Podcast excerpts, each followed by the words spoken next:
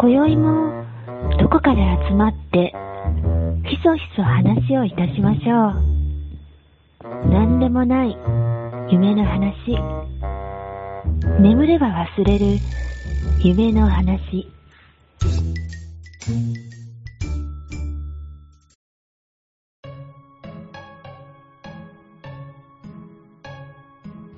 寝たら忘れるラジオのお時間です。はい。えー今週のようちゃんですけども、うん。あのーもう、久しぶりっていうかもう、かなりちょっと凹むようなことがあって、あら。えー仕事中にですね、はい。あ僕トラックたまに乗るんですけども、はいはいはい。えートラックと、おまあ、会社のうん。お配達に使う車を、まあ、ぶつけてしまって、あら。うん、まあ、めちゃくちゃへこん、まあ、ちょっと峠は越えたけど、むちゃくちゃへこみました。わかります。はい。僕も何度かあるので。うんそんな一週間でした。ガチでへこみじゃないですか。ようちゃんです。そんなへこむようちゃんいました？今まで。うん、本当？結構繊細よ。うん、大丈夫、大丈夫だってやっちゃったもんしょうがないんだから。まあそう、やっちゃったもんしょうがないんやけどね。うん。保険が出てますから大丈夫ですって。うん。面積ありますから。そうやろ。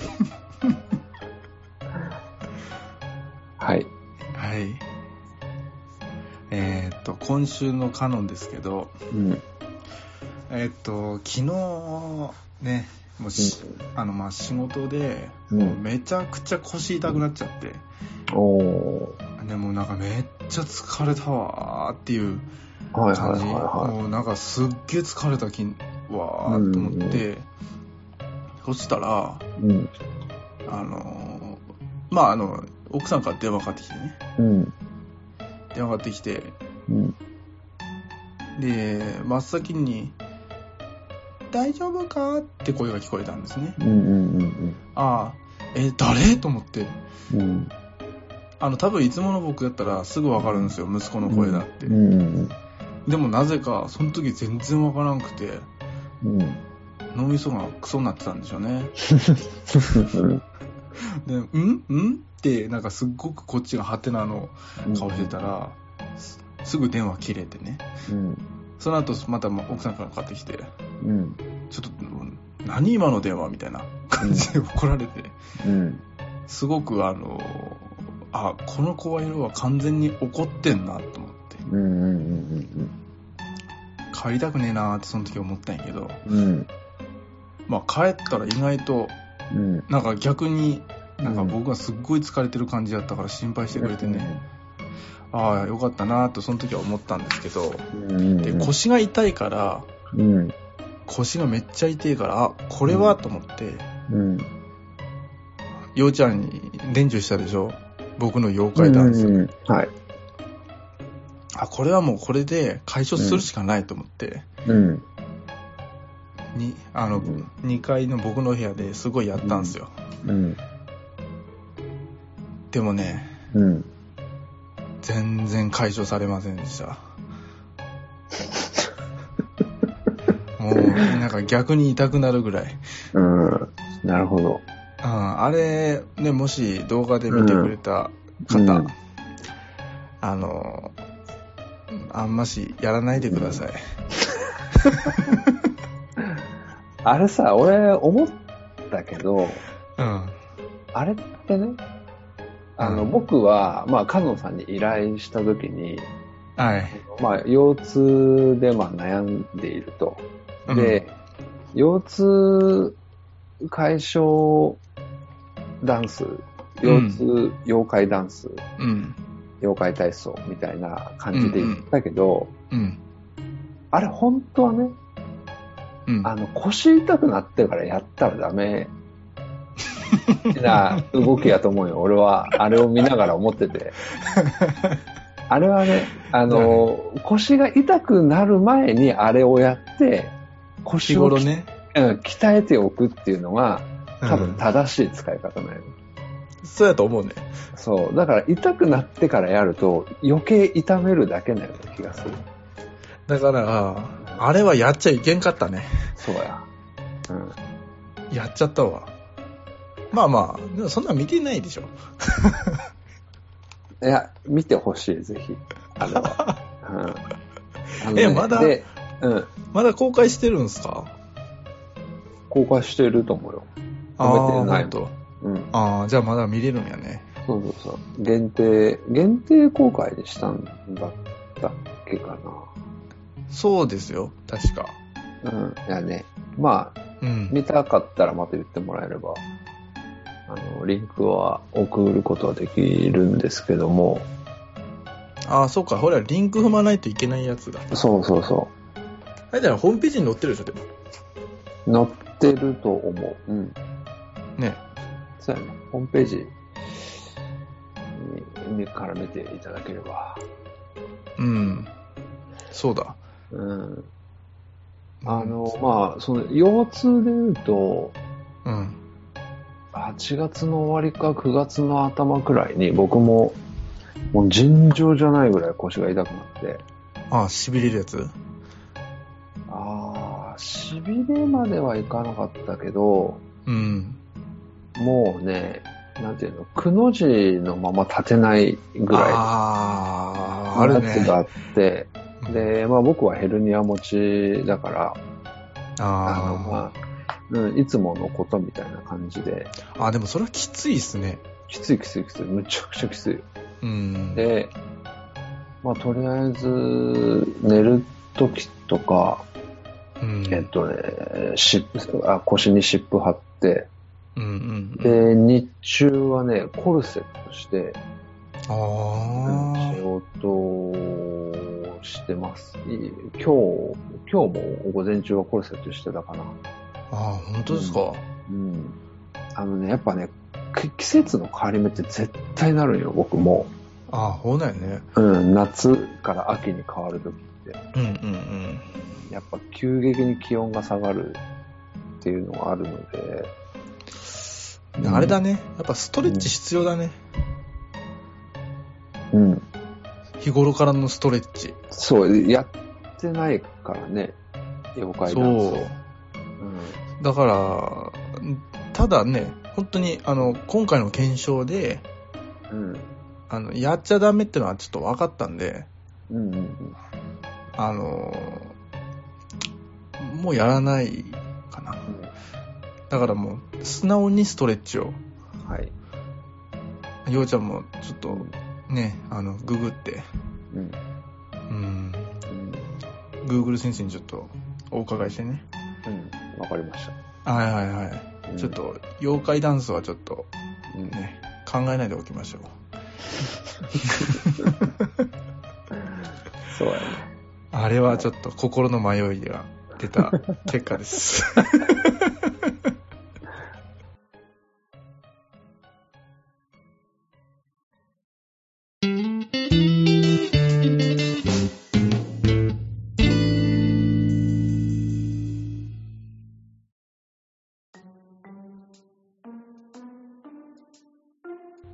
あの、カノンさんは、うん。深海さんの謎って知ってます？えー、今何を言ってるかさちょっとわかんないです。ですよね。うん。うん。あの、実は、はい。深海さんの謎っていう本があるんですよ。おお。うん。朗読の時間ですか、そうそうそう。まあ、それに近いようなちょっとお話なんですけども、うん。えーっとですね、第80話の、あの、美味しいという価値観の押し付け、えーっていう、まあ、タイトルの回があるんですけど、はい。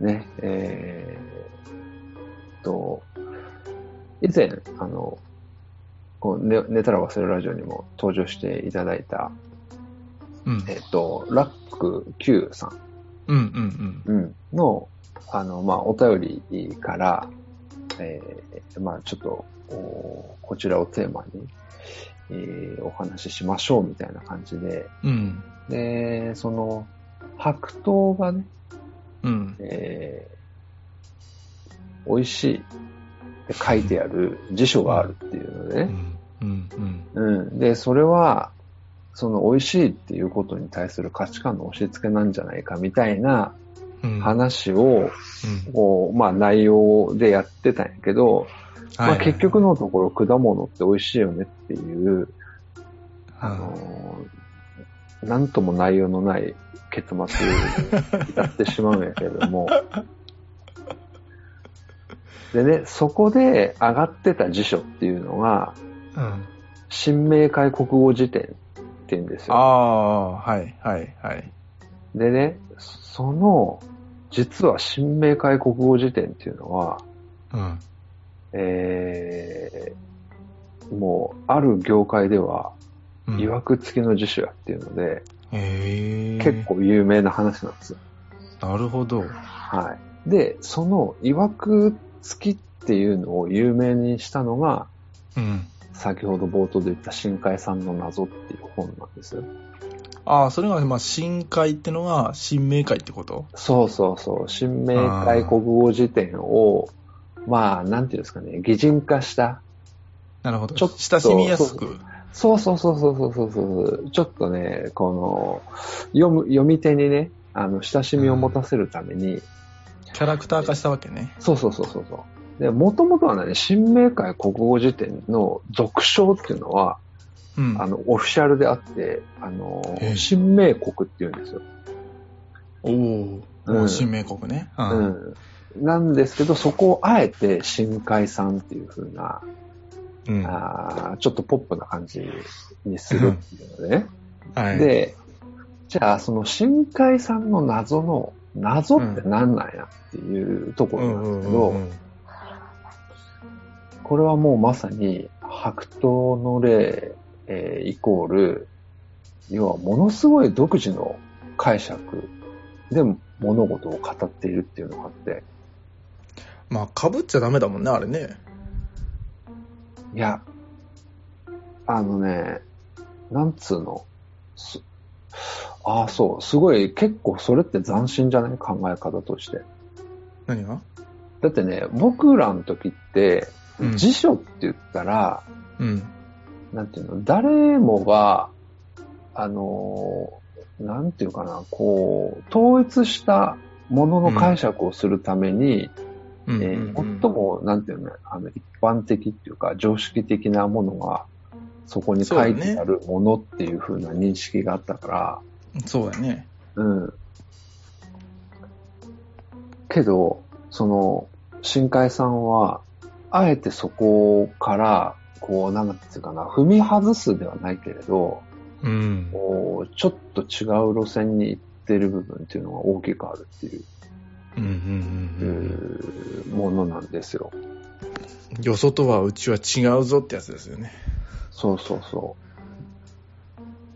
う。でね、その、まあ、深海さんの謎にも出てくる、うん。えー、新明解国語辞典が、すごく独自の解釈をしている部分っていうのを少しちょっと今回ご紹介、お、えーできたらなっていうのを思ってるんですけども、うん。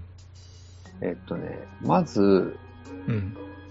あの、かなり、その新、深海さんが有名になった、うん。あー一つの、あの、キーワードがあるんですけど、はい。えーっとですね。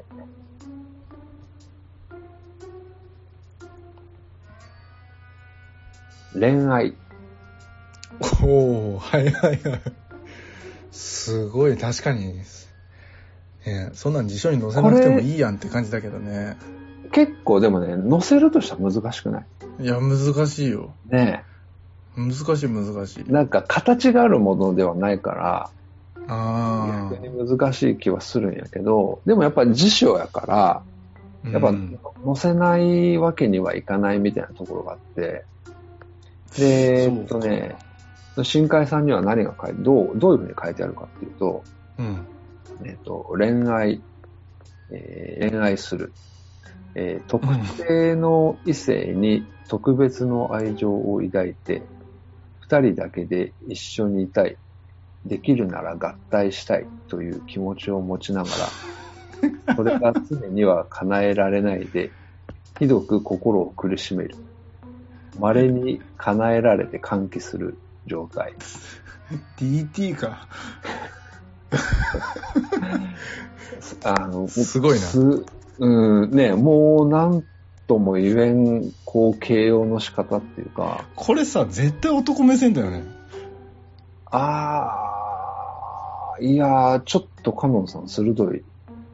あの、確かに、この新明解高校辞典の、えー編集してる編者さんっていうのは、まあ、えっ、と、4人ぐらいいるんですけど、まあ皆さん男性の方ななんですよ。なるほど。うん。でね、もともとこれっていうのは、えっ、とね、三省堂っていうところからはいはいはい。出ている国語辞典で、うん。でね、えー新明解国語辞典自身の初版で言うと、1972年に発行されてるんです。はいはいはいはい。で、新ってついているので、明解国語辞典っていうのもあって、うーん。で、それ自体はね、さらに遡って、えっ、とね、いつやったかな結構前、1900、えっ、と、20年とか30年とかそのぐらい、ああ、予想よりも前でしたわ。そうそうそう。へえ。そうなんですよ。で、まあ、そこから、でもそれ以前にも古語辞典っていうのはあったんやけど、うんうん、うん。まあ、その編者さんがね、あのーなんていうかな、その巷に溢れる古語辞典っていうのは、うん。もう真似とかパクリとか、うん。あーまあそういったものが横行している時代で、なんていうかな、全く独自性がなかったりするっていう、うん面白みのない、えー球体依然としたあの時代だったので、それをなんとか変えたいっていう思いから、なんかこういうふうな独自の解釈をする古語辞典になっていったみたいなことが 紹介されてて、もう、貫いてんね。そうそうそう。だからね、このね、新明解国語辞典を集めてる人とかもいるんよ。いや、面白いと思うわ、読み物としても。うん。そう。でね、あの、この冒頭で挙げた深海さんの謎っていうのは、うん。えーっとね、1990年ぐらいに発売された本なんですけど、おー、結構前やね。うん、えっとね、1989年に新明解国語辞典の第4版が出てるんです。うんうんうん。うん、で、4回目の、まあ、大きな、あー、あーマイナーチェンジでもないけど、あのまあまあまあ。うん、刷新があって、うん。うん。で、かなりそれが、独自性がさらに強濃くなっているみたいな ところがあって、えっ、とね、例えば、紹介すると、うん。えっ、と、動物園。っていう言葉に対する、えー解釈は、うん。生態を公衆に見せ、うん。えー傍ら保護を加えるためと称し、えー捕らえてきた多くの鳥獣、魚虫などに対し、狭い空間での生活を余儀なくし、飼い殺しにする、人間中心の施設っていう、なんていう、偏ってんな。ぁ。ものすごい、こう、なんていう、でもね、その辛辣っていうか、あの、ねなんかこう、オブラートに包むことを知らないのか、この人はっていうような感じの、ううんん。いやーでも、動物にとっても幸せな空間であったりもすると思うけどな。なるほど。でまあね、そこがわからん部分っていうのもあるからね。そう。まあね。そうなんだけどね。うん。そこで動物園で生まれてる動物もいるからね。そう。そうそうそう、そうやね。確かに。だから野生を知らない動物もいるけど、うんだからあれでしょ？に動物とはこうあるべきだっていう考えがあるから、こうなるんでしょうね。うん、偏ってんな。うん。うん。それを、そういうものだで断言して載せれるのがすごいよね。そうそうそう。だからね、その、も白桃がね、美味しい、うんぬんっていうのは、もう序の口なんですうよ。ん。深海さんにすると。そうだね。そうそうそう。えー、っとね、じゃあ、これいきますか。えーのろける。おう。うんえー妻、あかっこ夫、お愛人との間にあったつまらないことを他人に嬉しそうに話すうん。ことをのろけるというそうです。いやー、カッコおかしいだろ。カッコの中おかしくない？えーっと、悪妻っていうのがあります。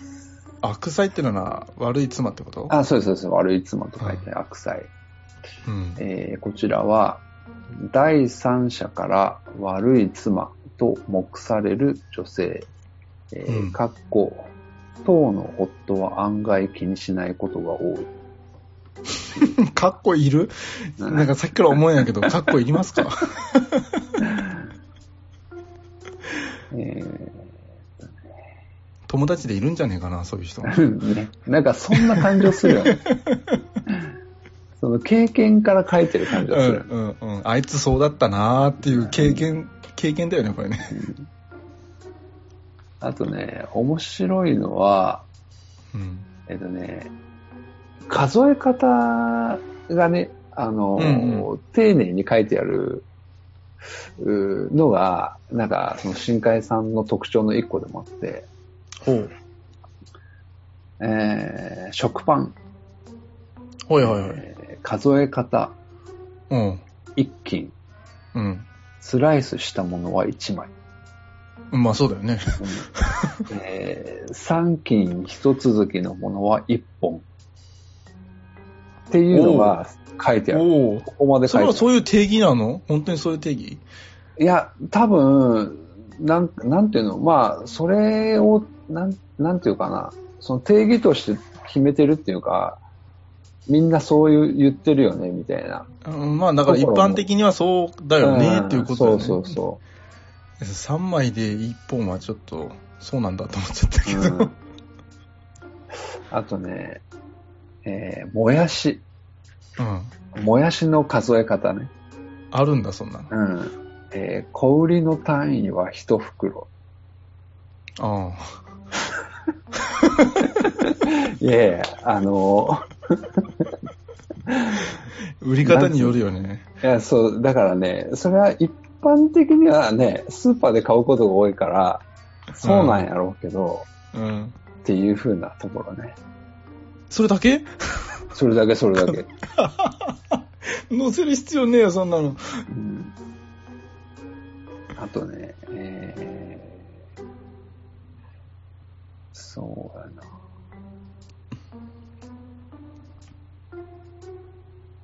えー、これいきますか。うん。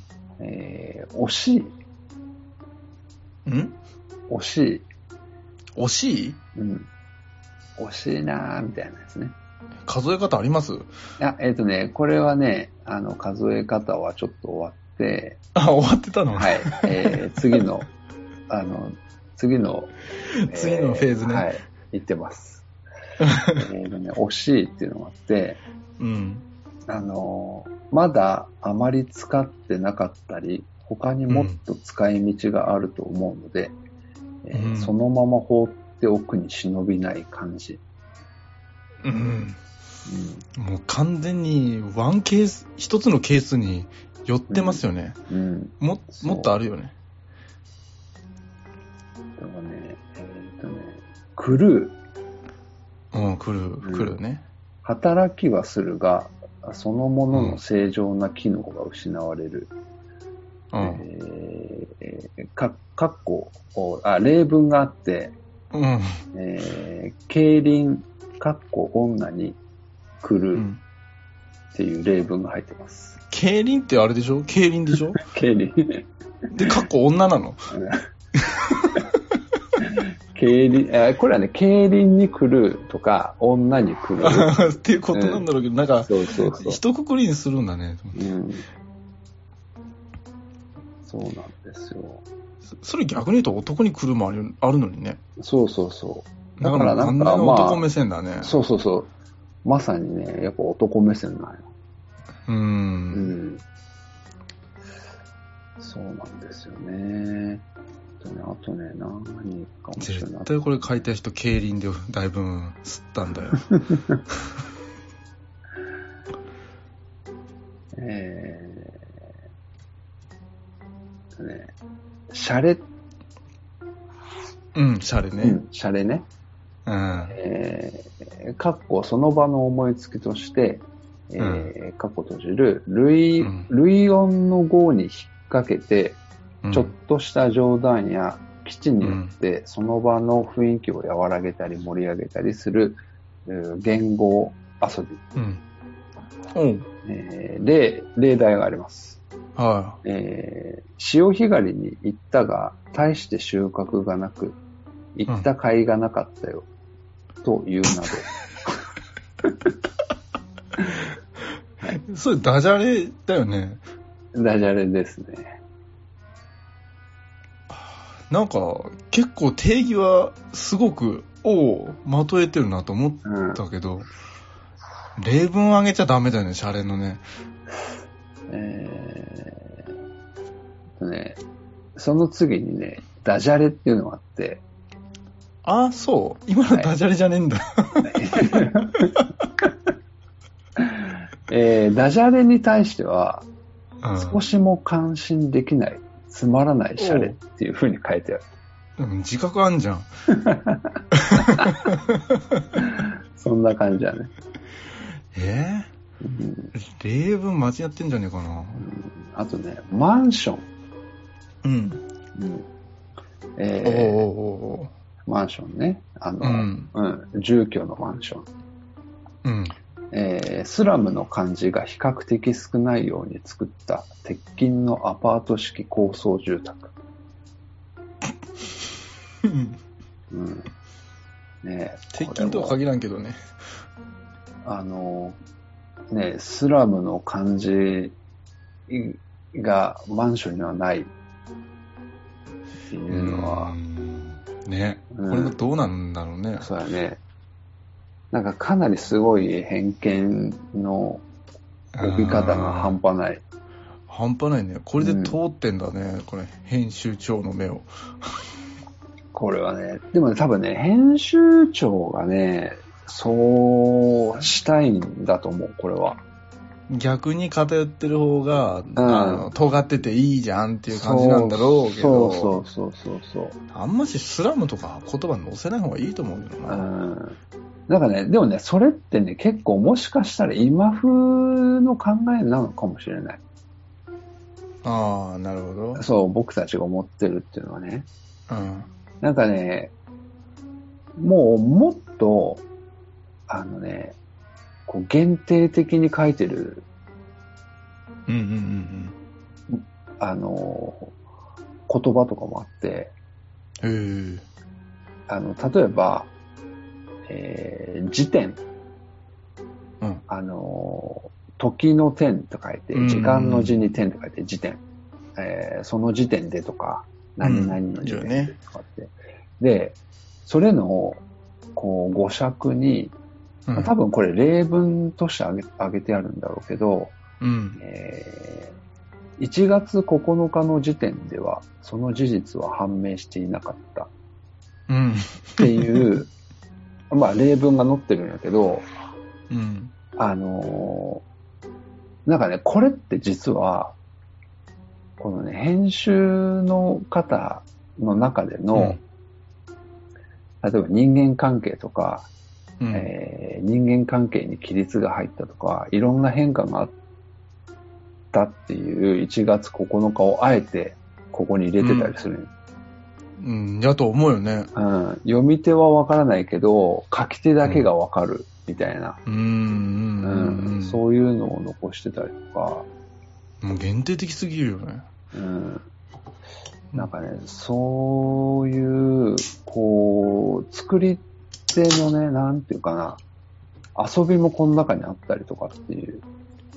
うん、うん、うん。だから。ね、あの、えっとね、今、2011年に第7版が出て、それが一おー7一版番か、うん、新しいんですけど、うん。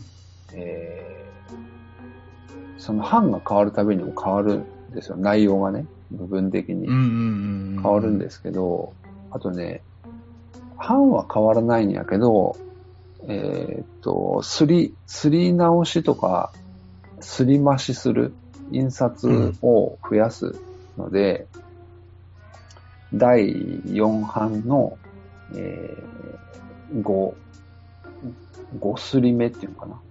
うん。うん、とか、6すり目とかっていう。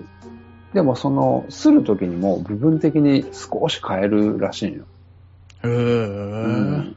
あの、あ、そのタイミングでこれだけ直して、みたいな感じで。だからね、もう一冊一冊、内容が微妙に違うらしい。違うんやね。大難版でも。そう。へえ、面白いな。そうそう。だからね、もう俺はでもね、今までに、なんかね、辞書って、まあ、国語辞典とか広辞苑とか使ってきたけど、うん。なんか普遍的な内容しか書いてないやつばっかりうん。思ってたから、なんかそうあるべきなイメージだけうどねん。。でも全然違うんやなっていうのとか、うん。うん、なんていうかな、そのやっぱ人によってその解釈の仕方とかも違うし、うん。っていうのがあるんやなっていうので、そうやって。うん、なんか、それはちょっと面白かったなと思って。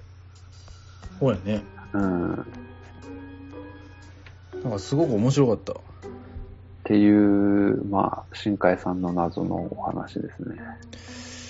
あの、だいぶ、僕、だいぶ前なんだけどね。うん。あの、船を編むって映画知ってます？はいはい、知ってます。船を編むって映画を見てると、うん。あの、新海、新明会国語辞典の、うんその文章っていうかね、うんその、その言葉の定義の仕方はかなり尖ってるなと思いますよね。あの映画見てるとかなり普遍的なものを、の言葉を探してる映画だっ。たですよね。うん。あの、まあ、例で右、右とかうん。の定義づけも結あ構あ。右ってどうどうして？あのーと、10って書いて、うん。0の方。あの、なるほどね。なるほど。ひそうそうそう。だから、そういう、なそれかなり普遍的なものじゃないですか。はいはいもうぜはもうなんか、お、ズバリっていう感じうん。なんかあれを、あれが本当なんつうんかな。すごく、うんあの、皆さんが見て分かるような事象を作ろうとしてるのかなっていう映画でしたけどね。結構あれの映画も面白かったな。船を編む。うん。あれも、あの、入りましたもんね。えっと、船は三浦、三浦紫音。三浦紫音？うん。あの、本書いた人ね。あー、そっちは知らなかった。ああ、原原作。はいはいはいはい。うん。映画しか見てなかったな。うん。えっとね、ちなみに、うん。新明会やと、右は、うん。えっ、とね、アナログ時計の文字盤に向かった時に、うん、1時から5時までの表示のある側。まあ、そうだね。っていうことねうん。そうそうそう。だから、これはね、こう、比喩の仕方が違うだけで、やっぱまあ、うんね、普遍的にせざるを得ない感じまあ、はあるよね。そうか。そうだね。左の反対側とかって書いてなくてよかったな。それやったらちょっといい、突っ込まざるを得んよね。左はどうやって定義づけるんだってうん話だ そうそう。左は右の反対側って。うん。だから、まあ、わかりやすいかどうかっていうのもあるよね、辞書によってね。そうそうそう。うん。そう面白いね。うん。言葉探しの旅だな。そうそうそう。えーっと、もしお家にね、新明解古語辞典がある人うは、ん。第何版かちょっと見てもらって、第4版がね、非常に面白いらしいので、第4版から、はいその今第7版になるまでに、うんやっぱその今までの言葉もだいぶ見直されてるんですか？いや、もう全然見直されてる。見直されてるし、もっと言うと、うん初版から、えーっ、とね、第7版までって全然違うらしい。全く違うんだ。違う違う。で、第4版がズバ抜けてなんかすごいそこら辺が飛び抜けてるらしいの。ああ、うんそうか。そうそうそうじゃあ第4版だったらラッキーだ。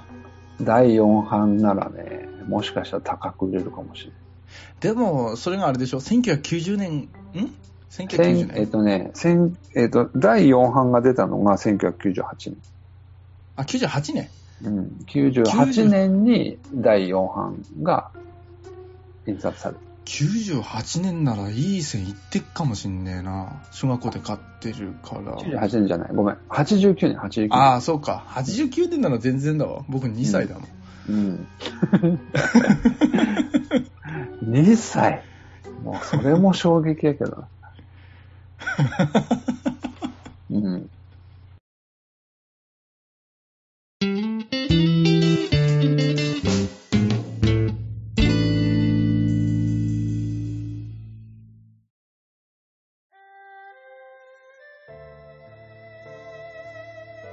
はい、エンディングです。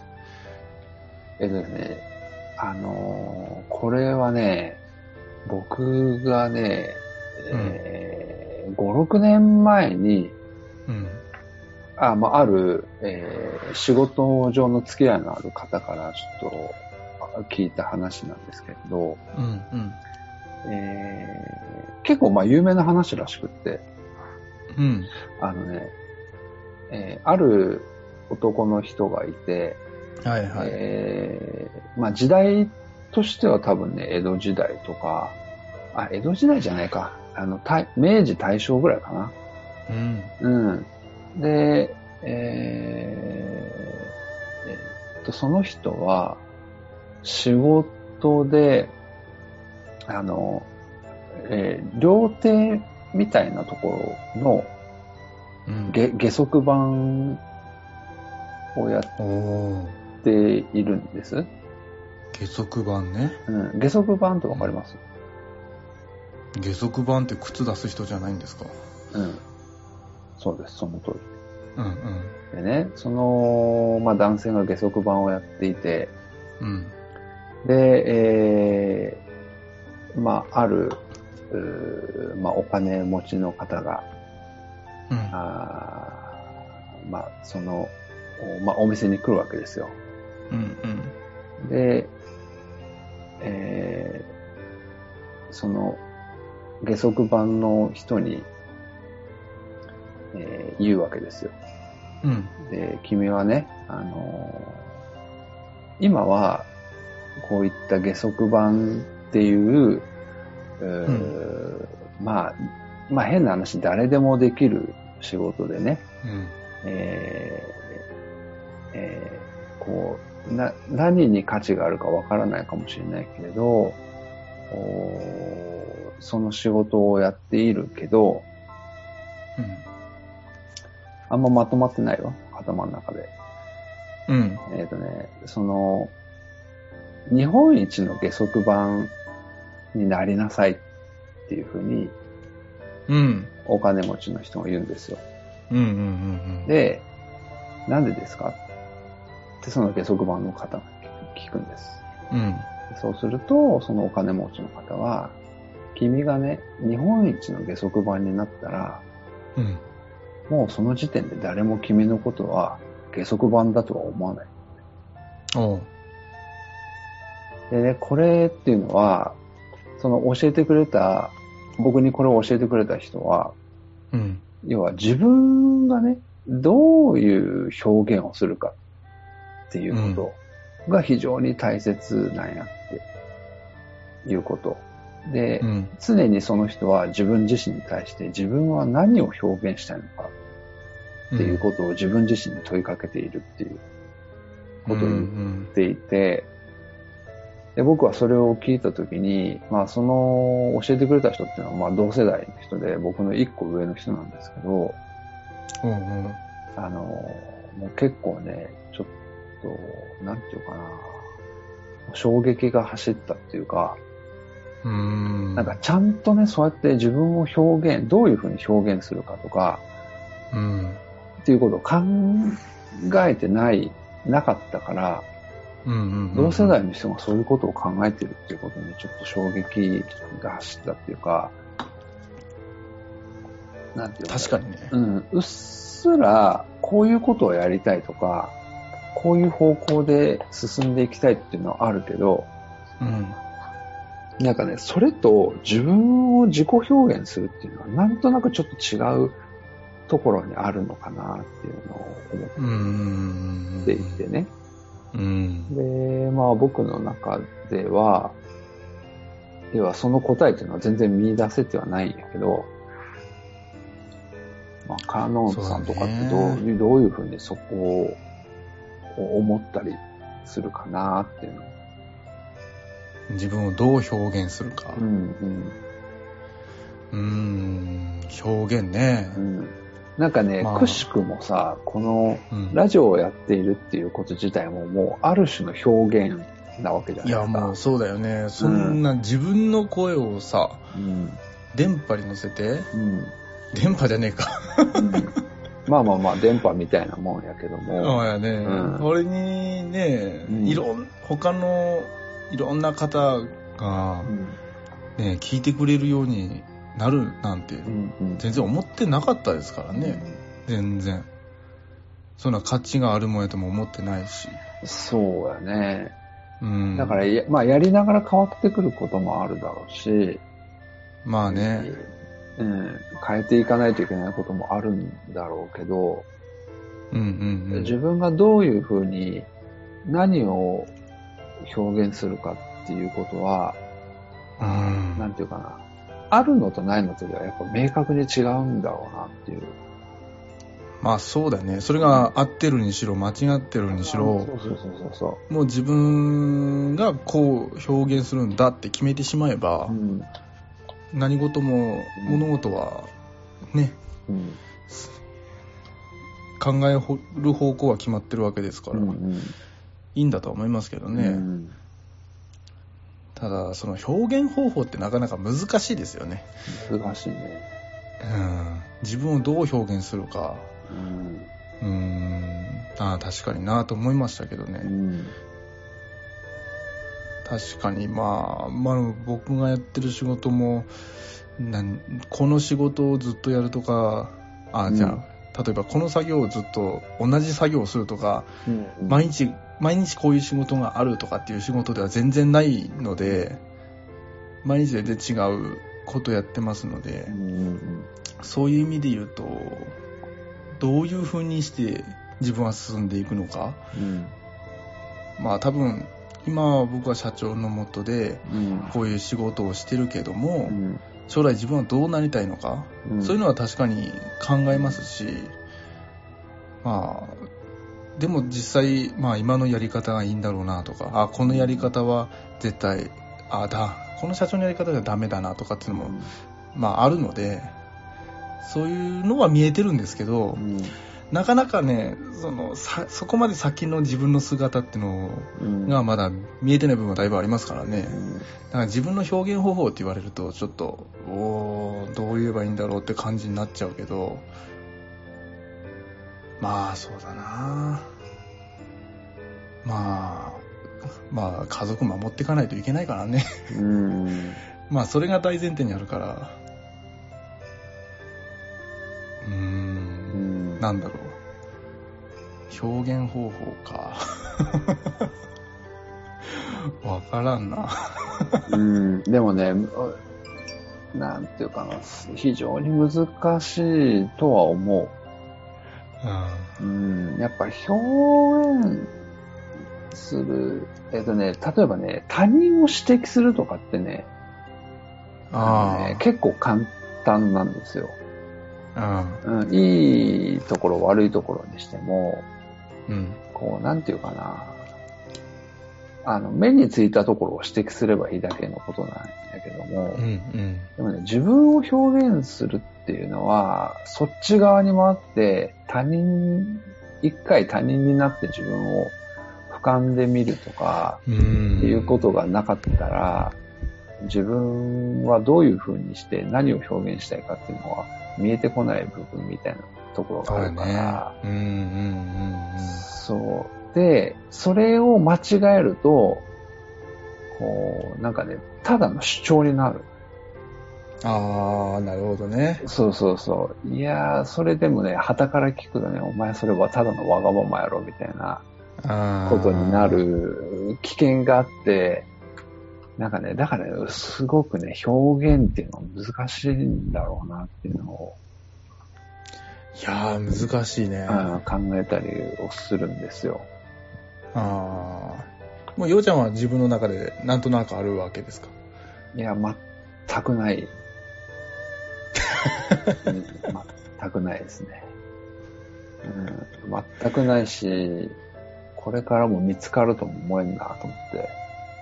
うーん。まあ、表現っていうかうね、んこう、ただ、こう、自分がこう、お客さんとか、うん他の職人さんからうんどう見えてんのかなっていうのは意識したりはしますけど、でもそのな表現って言われるとわかんないね。わからない。うん難しいと思う、表現っていうのは。だって自分っていろんな立場の自分がいるじゃないですか。うん、それ、まさにその通りですよ。うんうん。その、その時その時の、うん。なんだろう、自分を表現していかないといけないわけで、なかなかね、それが、うん、もう、なんやろう、夢中でやってるって感じだよね。うん。うん。うん。うん。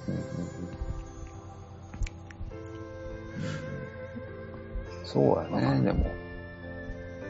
なん。か、うーんと、こう、意図的に表現しにかかっているっていうのはなんとなく違う感じはするああ。けど。ね。うん。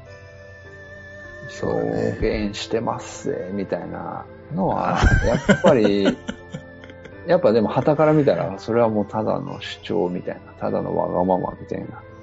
薄薄っぺらいものになっちゃうよね。そうそうそうそうそう。なんかそんな気はするけど、う。うんうんう。うんん。まあそうだな。うん。まあちょっと僕もそういう風に意識しながらうん。生活していこうかな。うん。日本一の下足場になろう。うん。なんかね、まあちょ、ちょっとね、ちょっとそれと似たような感じの話があって、うん。あの、松井秀喜っているでしょ？言いますね。うん。石川の大スターですね。そうそうそう。松井秀喜さんはまあ僕の一個上なんですよ。うー。なんので、まあ、まあ同世代っちゃ同世代なんですけど、本当うんうに、んまああの、月とスッポンみたいな感じで全然、うん。いや、そんなことないよ。全然違うんですけれど、うん。そんまああ彼は、えっ、と、まあ値上がりっていうところの出身の人で、へえ。うん。でね、えっと、あの、星稜高校から、うん。えーまあ、伝説の、お敬遠、甲子園でね、敬遠されて、5打席連続だっけ？そうそうそう。で、うもう、一回も打たせてくそうなかっね。たみたいな、でもそれが逆にね、もう、あいつはただものではないみたいな、うんあーそういった、こう、レッテルを貼られるわけですよ。普通はありえないからね、そんなそうそうそう。一人のバッターに対して。うんもう完全に松井封じにかかってる。うん。で、そういう戦略で行くっていうのも、うんあの、対する高校のあ監督もそういうふうに、まあ言うんだけど、うんでも、それがね、逆にね、松井をこう、ある種の、あの、野球のプレイヤーとして、こう、のし上げていく、いくんですよ。そういう風な。うんうんで、えっ、と、まあ、巨人に、あの、入団して、で、それから何年後かに、メジャーリーグに行くんですよ。うん。いきますね。で、一番最初に行ったのがニューヨークヤンキースそう。かな。うん。そうそうそう。でで、行く直前にね、インタビュー受けてるんですよ。松井が。はいはい。で松井は何を言ってるかっていうと、はい。あのー僕は、えーまだまだ何者でもないっつって、えーニューヨークヤンキースに行って、自分は何なのかっていうのを見つけに行くんだって。うーん。あのーヤンキースに行くのもまだ30になる前とかなんじゃないかなと思うけど、そうかな？そそのぐらい、30になるかならないかぐらい。そう、いや、多分それぐらいだと思いますそうやね。結構若い時期やった。20代やったような記憶は僕はあるんだけど、あのさ、もう、要は日本の4番なんですよ、その時って松井は。もうね、50分振ってっかんね。うん、もうジャイアンツに入ることもそうだし、4番になることもそうやし、記録としても日本の4番って言ってもいい、その人い間がね、やいや、そう、ほんとそう、ほんとそう。いや、自分は何者でもないって言ったら、もうね、松井か、えー、一郎ぐらいですよ。うん、もう、一郎とか、王とか長島ぐらいが何者でもある。もうそれ以外の72億人ぐらいは、もう何者で、みんな何者でもなくなるよ、それを、それを言われたら。いやー、なんだろうね。って思ったんやけど、いやでもね、うん。松井のね、それを言う、なんていうの自分自身にそれを言わせるっていうのは、すあの、本当すごいなんか崇高な意識を持っている人なのかなっていうのをね、思って。もう本当に、なんだろう、自分のことを分かってないと出ない言葉だよね。そうそうそう。自身のことを見つめ通してるというか。だからね、僕はね、それを聞いたときに、あ、あれは松井が自分自身を表現うん。するししたんだろうなっていうことを、をいつも思うんですよ、それを考えるときに。なるほど。うん。相当心に残ってる言葉なんだね、ようちゃんのいやいや結構衝撃あったな、あれは。あうん。いやいやいやって、あんた何者でもなかったらもう、それ以外のみんなはもうゴミみたいなもんやろ、つって。思ったもんね。だから、こう、相対評価じゃなくても自分の評価でしまあ、か。自分を見てなかったってことだよね。そうそうそ相対評価はどうしても高いからね、松井の評価は。う。そうやね。まあだから、あね、やっぱあそこぐらいまで行ったら、もうまさに今の言葉じゃないけど、相対的なものの見方なんかしてないんだろうなと思って。そうだと思うわ。ねそういう人がやっぱ成功するんだろうね。そこまでね、なんかもう飛び抜けていける人はね、そう。うん関係ないもんね。関係ないよね。うんもう自分との戦いだもんね。そうそうそう。うん、なんかまあまあ、すごいよなそういうことを、うん、つらつら思う時があるなって。うーん。はいいいよもう、ようちゃんも表現者としてすごいよ。いやー、全然表現できてると思ってはないけど。だってこのラジオ音符に抱っこだよ。いや、それでいいのかって感じだけどな。それが正しいのかって思ってるけど。まあまあ、でもね、聞いてくださってる方は少なからずいますから。少しでもいる方にね、うん面白い放送を届けようという気持ちは伝わってると思いますよ。そうですね、そうですね。うん。うん。しみりしちゃったな。はい。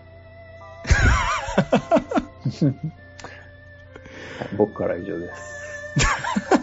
この、この流れでちょっと言いにくいけど、はい。どうぞ。あの、僕、今回でしばらく休みます。うん。ありがとうございました。いえあのー試験勉強。そうだね。うん。はい。ちょっとしばらく、はい。うん。じゃあ、次回からは、うん。えー、誰もいません。マジでね。うん。カエルさんもいないしね。そう、カエルさんもね、忙しいし、うん。まあ、僕も、ちょっと忙しいしなどうする？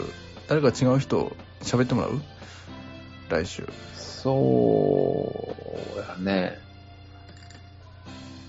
なんか、街の声とか拾ってくる。大大丈夫？大丈夫？今こんなこと言っちゃって。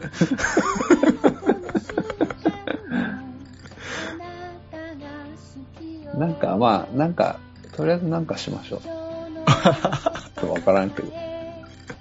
ここで表現者のようちゃんが出てきます。はい。いいですか？はい。いいですです。はい。はいじ。ゃあ、うんまた、あれだね、忘れたい話、あはいはいはい。皆さん送ってください。え、ぜひお願いします。はい、お願いします。もう本当はい皆さんのお便りで僕たちは狂気乱舞しておりますので、はい。よろしくお願いいたします。はい。お願いします。普通歌もね、よろしくお願いします。はい。それでは寝ますか。行きましょう。ねえ、寝ましょう。